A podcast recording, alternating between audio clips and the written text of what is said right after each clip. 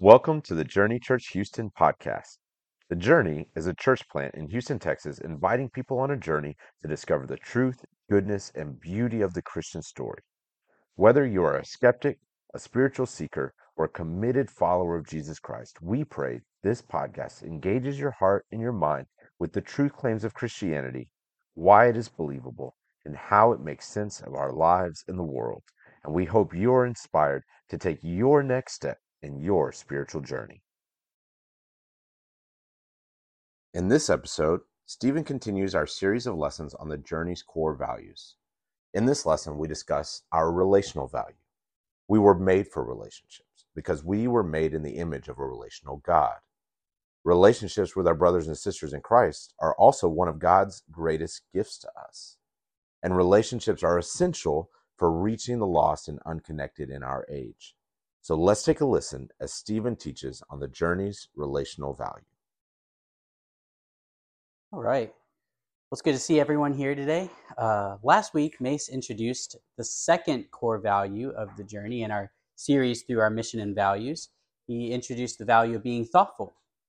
We want to be a church that knows what we believe, why we believe it, and how it makes sense of our world.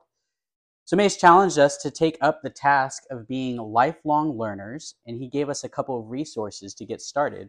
So I wanted to look back on last week by asking a, a, a question or two. Um, has anyone checked out one of the resources, any of the resources that uh, we've brought up in our last few lessons? And uh, has anything that we've talked about now that we're almost a month into our le- our series, uh, has anyone learned anything new since being a part of the Journey mission team.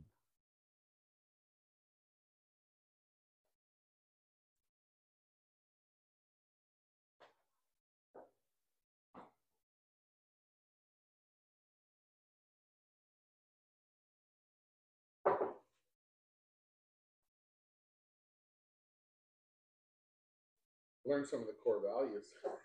yeah, the core values. Which one like sticks out to you the most so far? Uh, I mean, I really like the the biblical podcast that uh, that makes it really yeah. good. Um, you know, hearing the biblical story from beginning to end. Mm. Yeah. Seeing the forest for the trees, so that you kind of know where everything plugs into. Yeah. Yeah, the biblical story, the Christian story. Yeah. Mm.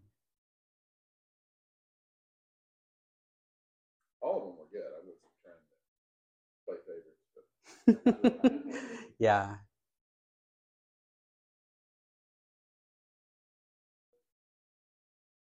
Really, I mean, I feel like it's kind of cheating. I already listened to one of the podcasts that we did, but um, I just listening to it through the lens of uh, how it fit into the thoughtful lesson of, mm. um, you know, not just I don't know the one that I'm referring to is the briefing and how yeah. he really looks at the events going on in the nation and in the world and really tries to help us think about it as Christians and just thinking like if I were to talk to someone about one of these events going on, how would I talk with them about it as a Christian? You know, how would it be different, my perspective on these things than someone else?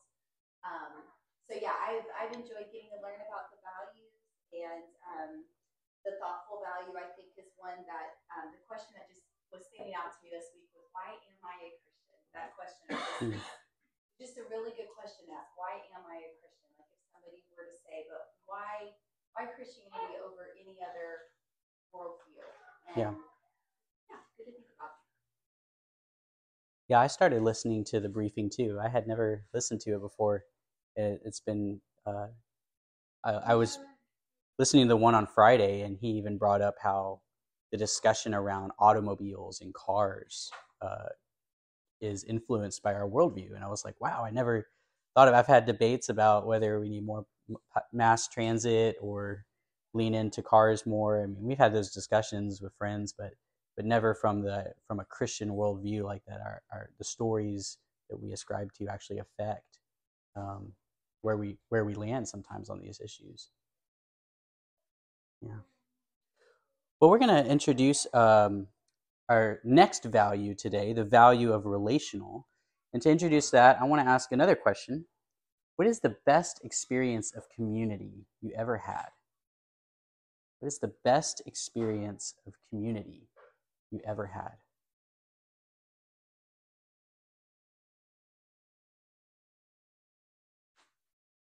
What made it great community? I think my personally was uh, probably during Hannah, and just the friends that kind of rallied around and that prayed, and then I knew were there, and they would check on me and see how things were going. And, and one friend I remember, she told me she calls it Hannah's rainbow. She saw a rainbow, and she says she's going to be okay. Hmm. I mean, you know, for Haven, so you know, it's so you know, just so between Hannah and Haven, just that, that interaction, just knowing that they're praying for you, that they're they're thinking about you and, and your concerns. Yeah, this people gathered around you, circled around you Yeah. during this trial. It's like the trial brought out community.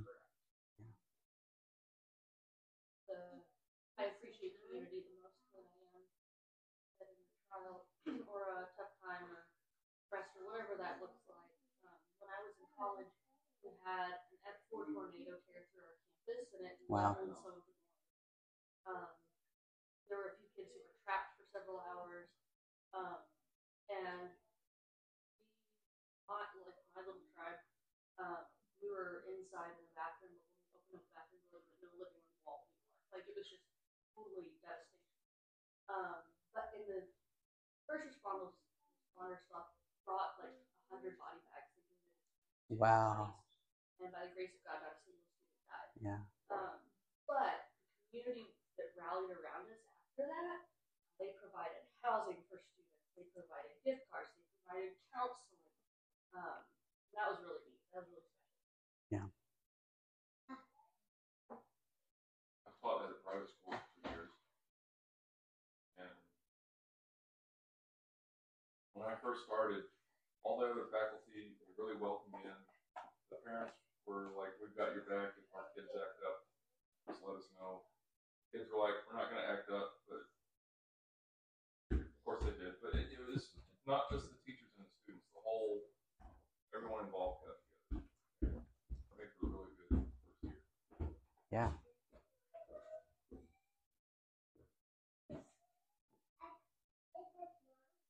For me, it was uh, I think Bethany Baptist Church in Louisville, Kentucky. Hmm. Uh, I, while I was out there, just everybody seemed to genuinely care about everybody. It really was like a family. It was a small church, but it really was like a family. Yeah. And I really felt like everyone really cared about it. Wow. That's the first were some of the ways that expressed itself? Um, I mean, there was sacrificial prayer. There was people inquiring about, you know, how, how are things going, or if they if they heard that someone was struggling with something, they were they were there. How's it going along? They were trying to find out how they could help emotionally or Yeah. some other way. I don't know, always being encouraging and just I don't know, generally wanting the best for each other, you know, and wanting to see everybody well spiritually other ways. There were a number of friends.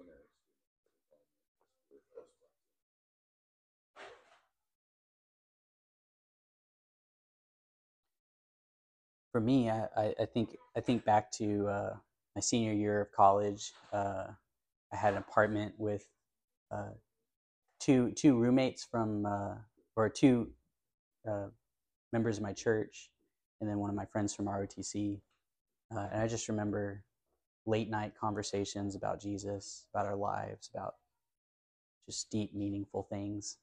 Um, and it was, I remember it was a really special time, and, and some of my best friends from, there's, there's still some of my best friends. Um,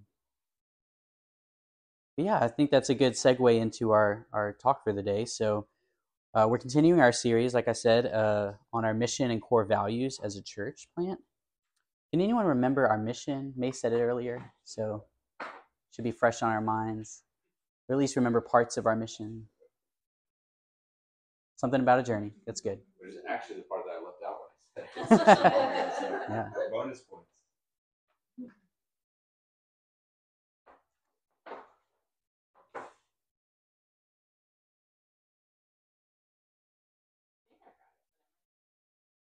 Okay, go for it. To invite others on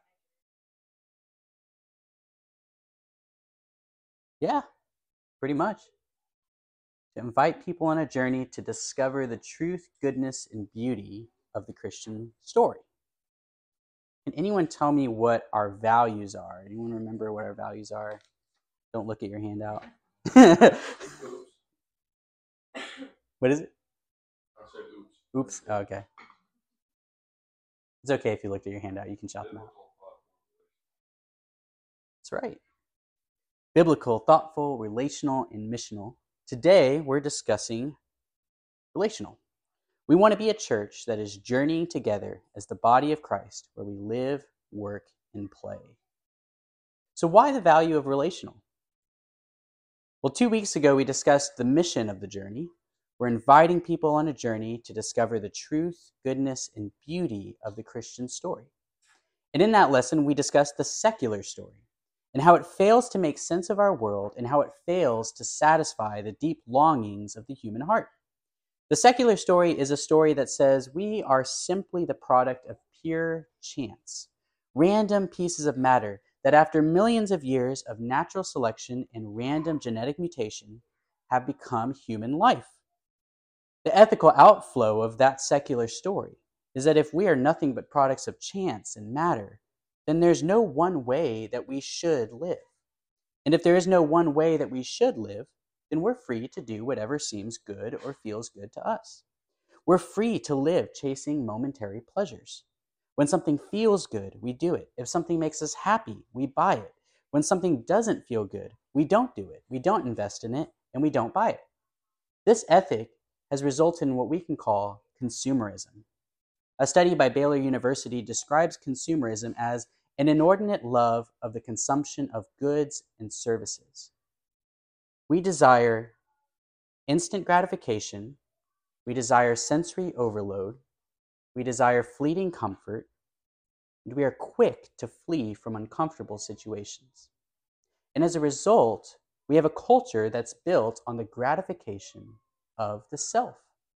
And we miss out on one of the most fundamental human needs that necessarily entails values opposed to a consumer culture community. Sadly, that consumerist culture has, in many ways, and I don't think this is controversial, seeped into the culture of our church today.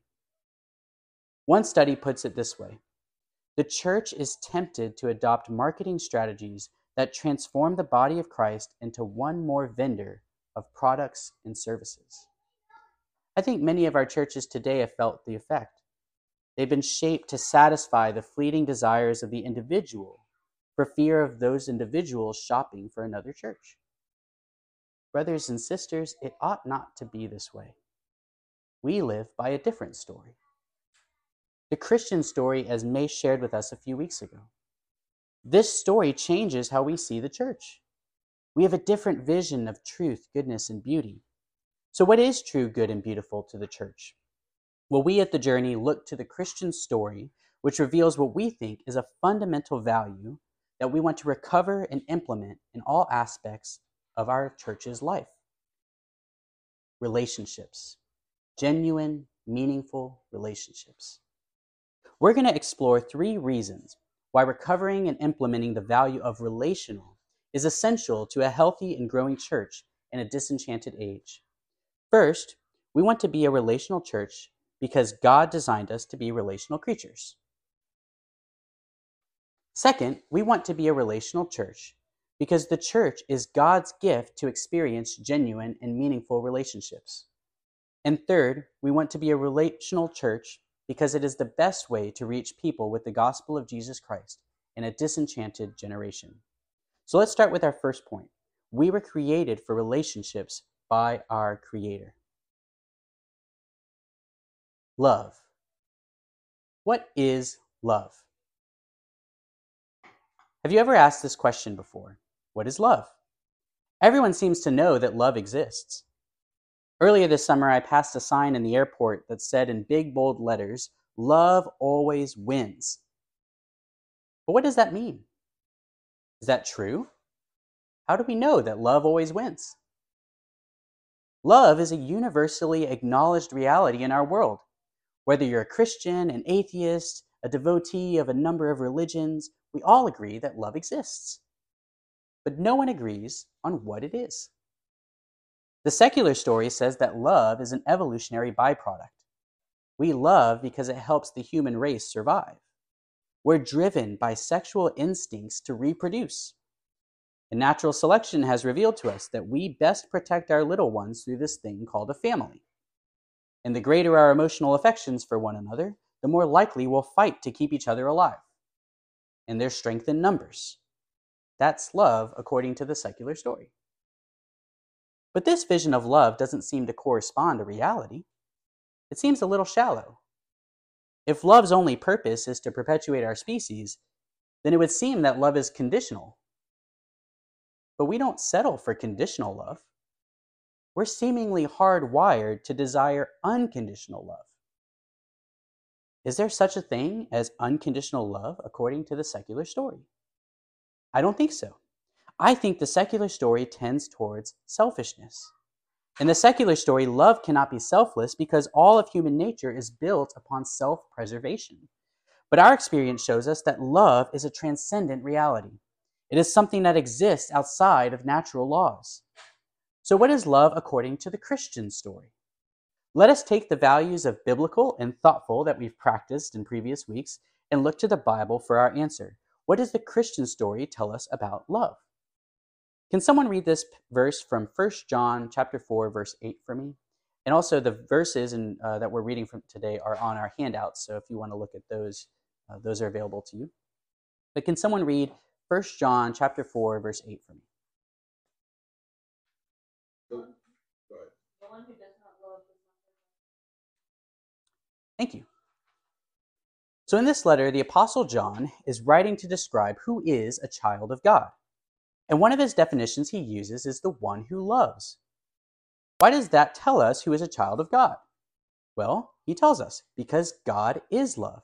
If you have access to God, then you have access to love. Therefore, you will exhibit true love.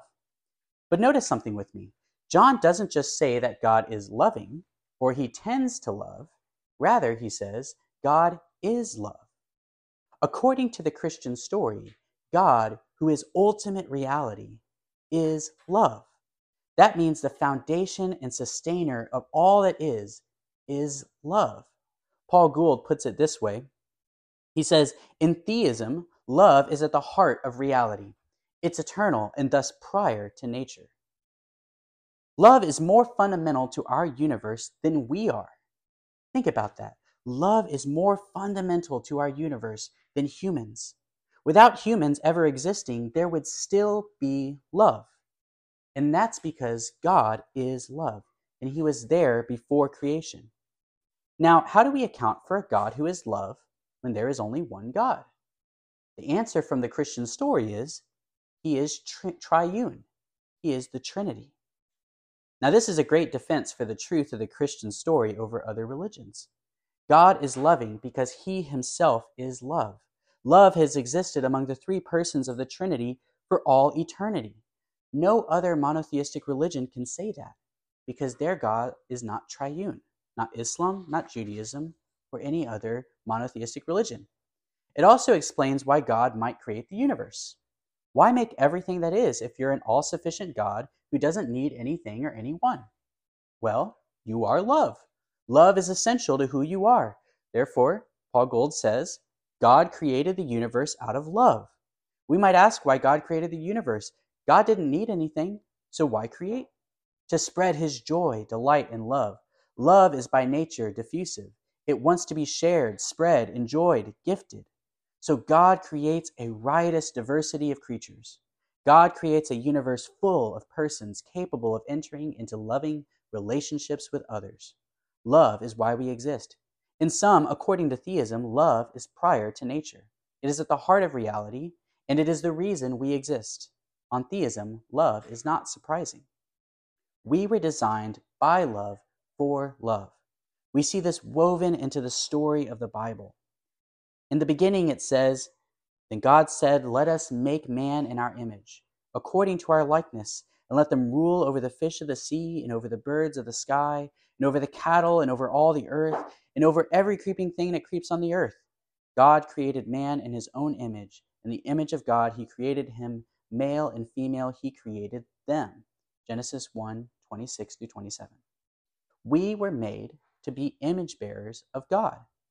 We're meant to be images, representatives of who God is, revealing his character to the world so that he might be glorified.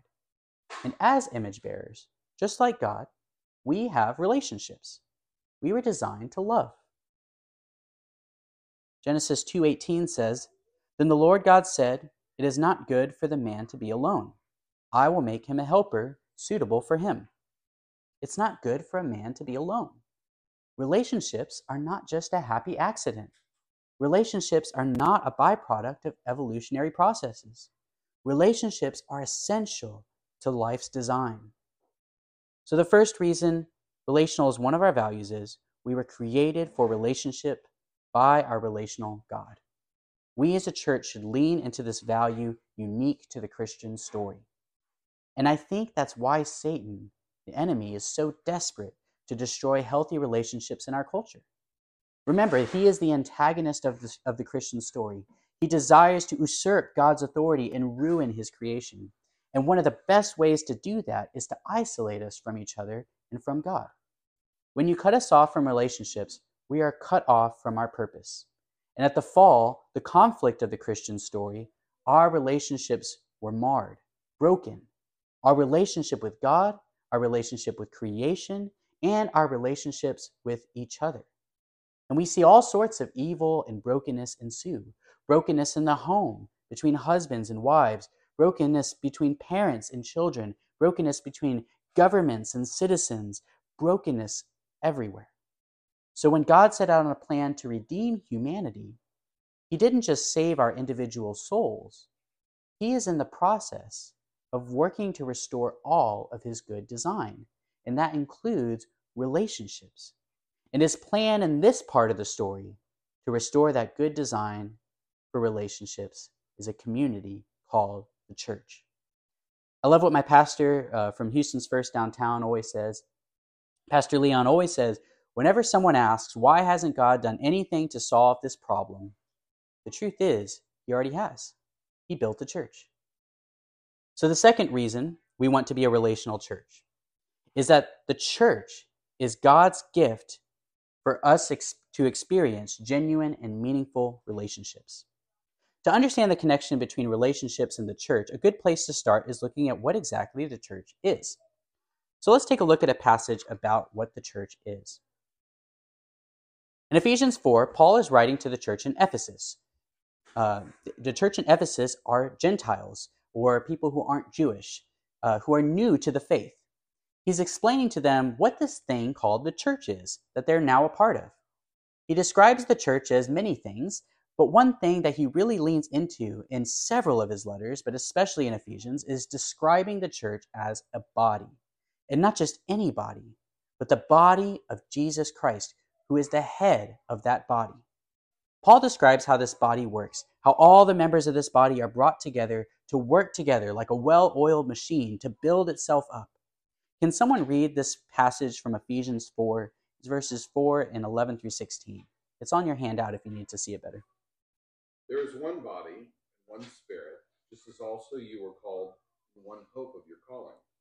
And he gave some apostles, and some prophets, and some evangelists and some as pastors and teachers for the equipping of the saints for the work of service, for the building up of the body of Christ, until we all attain to the unity of the faith and of the knowledge of the Son of God, to a mature man, to the measure of the stature which belongs to the fullness of Christ. As a result, we are no longer to be children tossed here and there by waves and carried about by every wind of doctrine by the trickery of men, by craftiness and deceitful scheming, but speaking the truth in love, we are to grow up in all aspects into Him who is the head, even Christ, from whom the whole body, being fitted and held together by what every by what every joint supplies, according to the proper working of each individual part, causes the growth of the body for the building up of itself. Thanks, Ramsey. So I know this is a very packed passage, and there's a lot going on in it.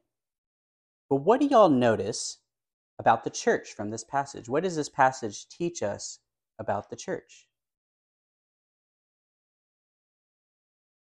Yes. There's one body, one spirit, but each part has an important role to fulfill Yeah. for the benefit of the whole body, and it's all done. Uh, it's all built up in itself in love. Love is like the, I guess, the underlying uh, uh, medium through which all of these other gifts operate for the of the body. Yeah, it's one body made up of many parts. Who are what are the parts? I already said who, but uh, apostles, prophets, evangelists, pastors, and teachers. Um, yeah, those are the ones that are listed there. Uh, those three apostle. I mean, obviously, there's there's other parts, right? yeah, and the saints. I would argue. Right. And this isn't just informed by this passage, Right. obviously. obviously, Paul elsewhere talks about how we are each members of this body of Christ. Yeah, and I guess in the context, he's speaking of particularly the teaching ministry. Yeah. For the body. Of for the body of Christ. Which is why he focuses on that. Yeah. And even there, we see something about the church is that um, th- those offices, right, the officers in the church, the apostles, the prophets, the evangelists, uh, that they exist for the equipping and building up of that body, right? Um, anything else y'all notice?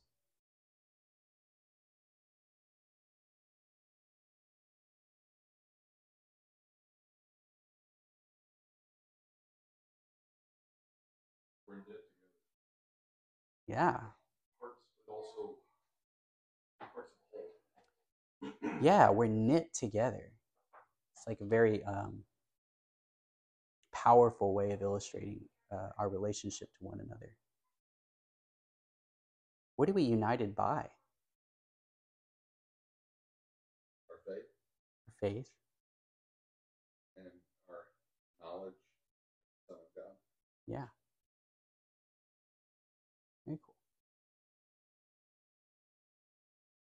I think we could spend a, a long time on that passage. Um, you know, the church is many things, and yet it is most fundamentally one thing it's a community, a body, united together into one spiritual family by the Holy Spirit through faith in the death and resurrection of Jesus Christ.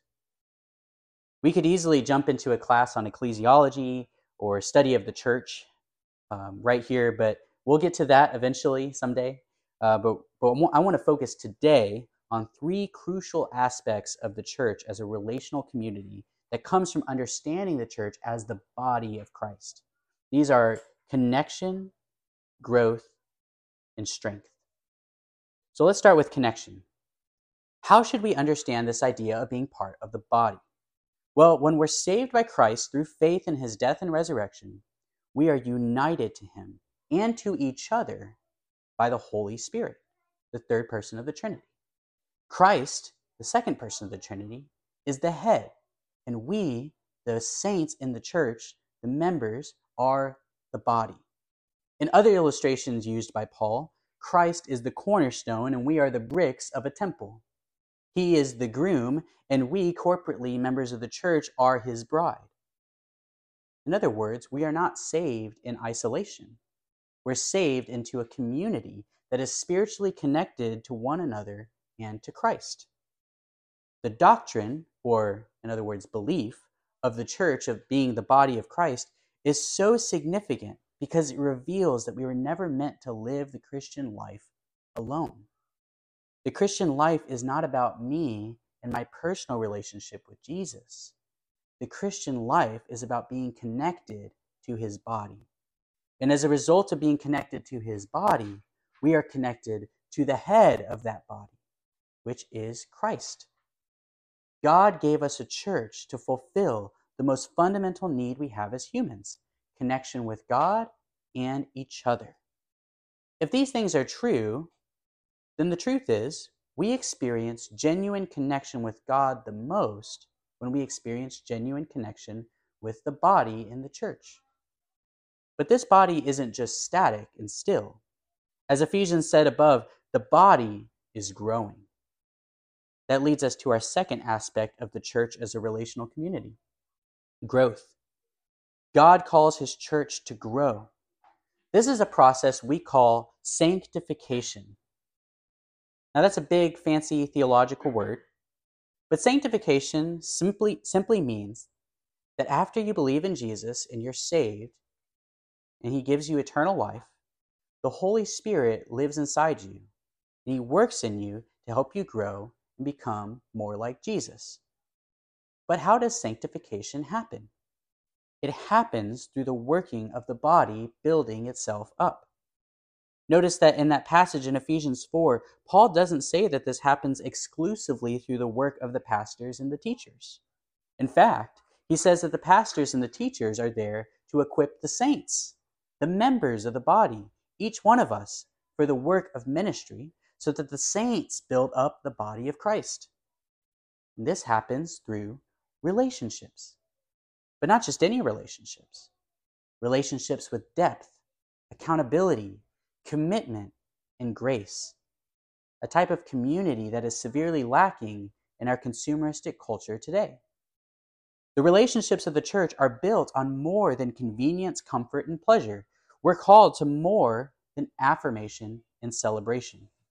Dr. Nathan Holsteen from Dallas Theological Seminary says in his section on the church in the Exploring Christian Theology series even though each individual bears responsibility for his or her growth in holiness, One's growth as an individual always occurs in the context of the body of Christ. We train and grow as part of the body. Our life as a Christian reflects on the body. So, as a result, there's no place for superficiality in the church. We're invested in each other's growth, and growth requires more than surface level relationships. It requires accountability and commitment to one another. And that leads us to our third aspect of church, the church as a relational community, which is strength. Strength. In the Christian story, we exist between the climax of the story, which is the death and resurrection of Jesus Christ, and the resolution of that story, which is the coming of the kingdom. Our current reality is we still live in a fallen and sinful world, a world where there is much pain and suffering. We all experience heartache, loss, and grief sometimes even at the hands of other Christians. But God's given us a gift during this momentary sojourn. And as many of y'all said at the beginning when I asked about your best experience of community, that can be the body of Christ. Or that is the body of Christ, rather. We see this in the letter to the Hebrews, uh, the author of the letter to the Hebrews is instructing Jewish Christians this time. Ephesians was written to Gentile Christians. Uh, this is written to Jewish Christians that they would continue in their faith, that they would not turn back to their old ways in the face of suffering and persecution, likely from other Jews who have seen them come to Christ. And he tells them what is perhaps the most important way of ensuring that they stay faithful. He says, Let us hold fast the confession of our hope without wavering. For he who is promised, he who promised is faithful. And let us consider how to stimulate one another to love and good deeds, not forsaking our own assembling together, as is the habit of some, but encouraging one another, and all the more as you see the day drawing near. The day drawing near is in the coming kingdom when he makes all things right and new in our world, the return of Jesus Christ. One of the body of Christ's primary functions is to gather together and encourage each other when times get hard. It may be a difficult season of your life, a tragedy, a loss, a heartbreak or a despair. It may be persecution, like the Hebrews experienced. But it is during those dark nights of the soul that the church shines the brightest. David Mathis uh, puts it beautifully in his book Habits of Grace. He says, As you pass through the valley of the shadow of death, and the shepherd comforts you with his staff, you will discover that he has fashioned a people to act as his rod of rescue. When the desire to avail yourself of hearing his voice has dried up, and when your spiritual energy is gone to speak into his ear, God sends his body to bring you back. It is typically not the wanderer's own efforts that prompt his return to the fold, but his brothers, being to him a priceless means of God's grace, the invaluable backstop. Okay, connection, growth, strength, got it. But what does this actually look like in practice? How do we practically live out connection, growth, and strength in the life of our church? Well, Luke paints a picture of the life of the church, the earliest church, in the second chapter of the book of Acts, uh, verses 42 through 47. Right after the church is established at Pentecost, Luke describes to us what the activities were of the earliest church. And I think this helps inform us a little bit of what we can do to have connection, growth, and strength in our in our own local body. Can someone read this passage for me? It's in your handout as well. They were continually devoting themselves to the apostles' teaching, fellowship, breaking of bread, and prayer. Everyone kept feeling a sense of awe. Many wonders and signs were taking place through the apostles. And all those who had believed were together and had all things in common. And they began selling their property and possessions sharing them with all, as anyone might have need. Day by day, continuing with one mind in the temple, breaking bread from house to house. They were taking their meals together with gladness and sincerity of heart, praising God and having favor with all the people. The Lord was adding to their number day by day those who were being saved. Thanks for reading. Sorry about that. I think he woke up and realized I for reading.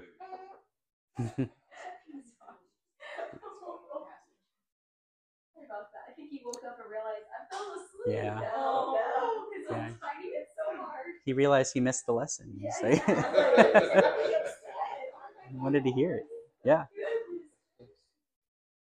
Yeah, no, thanks for reading. What do y'all notice about the rhythms of the early church? They ate a lot. They ate a lot. Amen. All right, that's it. We can go home now. Let's go eat. First.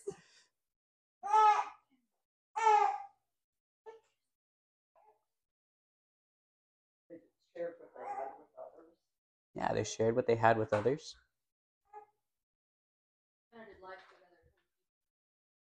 Could you say that again? They did life together. They did life together. Sorry, there's nothing to repeat. Whoop. Siri thought I was talking to her. Sorry, Jerry. Sorry, Siri. Yeah, they did. They did life together. Every day. Yeah, every day, not just on Sundays. Man, is that far from what we typically experience in the church? Yeah.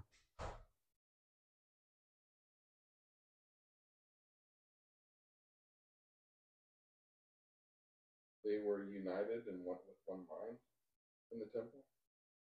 Yeah, they were they were united. They had one mind. They went to the temple, which we don't go to the temple, right? But but they worship together. Uh, I think because they kept feeling that sense of awe, they kept wanting to. yeah. Yeah, they were experiencing God working through that body. And then that made them want to repeat that process and, and experience it over and over again.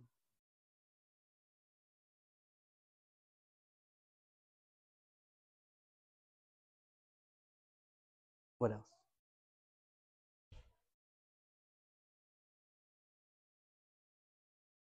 I have a few things. Uh, some of y'all already said some of these. They devoted themselves to the teachings of the apostles, which we have recorded in the Bible today, but they had the apostles there in person with them to, to speak to them and teach them. They broke bread together in each other's homes, not just at church on Sunday. They prayed together. They experienced awe from the wonders and signs of what God was doing through the apostles. They had all things in common with all with those who also believed. They sold their property and possessions and shared them with anyone who had need. They took care of each other when they had need. They went and worshiped together. They praised God together. They had favor with people together. And the Lord added to their numbers. I think many of these are worth considering in our own context.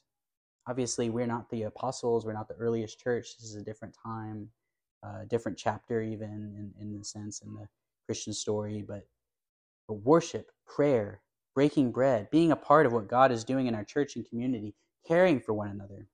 I want to challenge you all to think about those values as it relates to our church. In our church rhythms, the value of relational will really come out in our community groups. We hope to introduce those to y'all uh, in the future. But we want relational to be a value that, that seeps into everything we do in the church.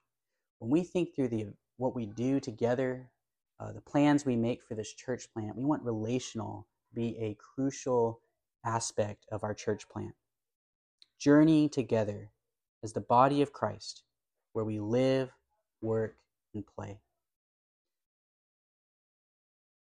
So, so far, we've covered that the value of relational in our church is important because one, God made us for relationships. Two, the church is the gift God has given us to experience deep and meaningful relationships. But we're going to shortly look at three relationships as key to reaching a disenchanted generation with the gospel. I'm only going to give us a sneak peek into this aspect. Next week, Mace is going to lead us through a whole talk on our value of missional. But this week, I want to tie our unique strategy of evangelism into our value of relational. So, in my lesson on the mission of the journey, we learned that we're called by the Great Commission, as told to us in Matthew chapter 28, verses 18 through 20, that we're called to make disciples of all the nations, baptizing them in the name of the Father, the Son, and the Holy Spirit but that there are unique obstacles in this current age, this current post Christian, post modern, disenchanted generation, to accomplishing this task. I mentioned that the secular story results in a culture devoid of transcendence, that relativizes truth, goodness, and beauty, and that is full of despair. It also creates a culture that is largely uneducated about the basic truth claims of Christianity leaving a large amount of misconceptions that need to be unraveled. What this means is that in our culture, we need to think critically about how evangelism might look different in this generation than in previous ones. David Geisler summarizes this in his book Conversational Evangelism that most of us have been taught that evangelism is proclaiming the good news and inviting others to trust Christ. Yet a valuable element is missing from that process. The missing element is simply that evangelism is a process. The Apostle Paul said, I planted the seed, Apollos watered it, but God has been making it grow. 1 Corinthians 3, verse 6. You and I may not be able in one conversation to share the entire gospel with our non believing friends and then invite them to trust Christ, but we may be able to help them take a step closer to the cross with each encounter. So, with that understanding, our church's mission is the answer to this post Christian and postmodern dilemma. We want to invite our friends, our neighbors, our coworkers, where we live, where we work, where we play, on a journey. Or, as David Geisler and Norm Geisler said, a process to discover the truth, the goodness, and the beauty of the Christian story. We believe this journey happens in the context of relationships. So Mace is going to talk with you more about that value of missional next week and how you can be a part of the spiritual journeys of those around you. So to review, we want to be a relational church because God designed us for relationships, because God gave us the church to enjoy deep and meaningful relationships through connection, growth, and strengthening, and because it is the best way to reach a disenchanted generation with the truth, goodness, and beauty of the Christian story. As we wrap up today, my homework for you is simple. Begin investing in the relationships with people in our church plant and with your friends, neighbors, and coworkers that you want to invite on a journey. How do you do that? Simple. Invite them to lunch or coffee. Invite someone from either the journey here, if you want to grab their phone number during our prayer time, or if you want to invite someone that you know doesn't know Jesus and you want to begin hearing their story and inviting them on a journey to know Jesus. Just invite them to coffee or lunch. You don't have to meet them by the next time we meet, but at least reach out to them this week. I also want to recommend a resource to continue learning about our value of relational. I recommend this book, Caring for One Another by Edward T. Welch. It is super short, it's like 82 pages, it's not even 100 pages long. But if you're like me, you need something like this book. I have difficulty cultivating relationships of depth. Perhaps it's being raised on, on the smartphone, perhaps it's being an introvert. Whatever the case is, developing relationships just doesn't come naturally to me. But it's not just a talent, it's a skill that can be developed. If you need a book that will walk you through how to develop depthful, meaningful community in your church, this book will walk you step by step through that process. I also want to reiterate the value of theological study. Mace talked about our value of thoughtful last week, and he recommended some resources on theology. Diving into something like the Exploring Christian Theology series will help you get a better grasp on what the church is and why we do what we do. And as you study what the Bible teaches about the church, the value of relational will pop out to you. So, once again, we want to be a relational church, journeying together where we live, where we work, and where we play. Let's pray. Dear Lord, thank you so much for giving us time and space be able to gather together to do this work of being a relational church, Lord, as you designed the church to be, to be the body of Christ, building each other up into the fullness of which is the head, Jesus Christ. God, I just ask that you would develop relationships, that this would be a, a God glorifying community, Lord. That we would love one another genuinely, depthfully, with commitment and accountability. And God, that as a result, we would, we would experience more of the signs and wonders of what you're doing in this church and in our community. God, we love you. We praise you. We ask that you would bless this church plant. In your son Jesus' name, amen. Thank you for listening to the Journey Church Houston podcast. For more resources and to connect with us, including to learn how you can be a part of the journey, visit thejourneyhouston.org.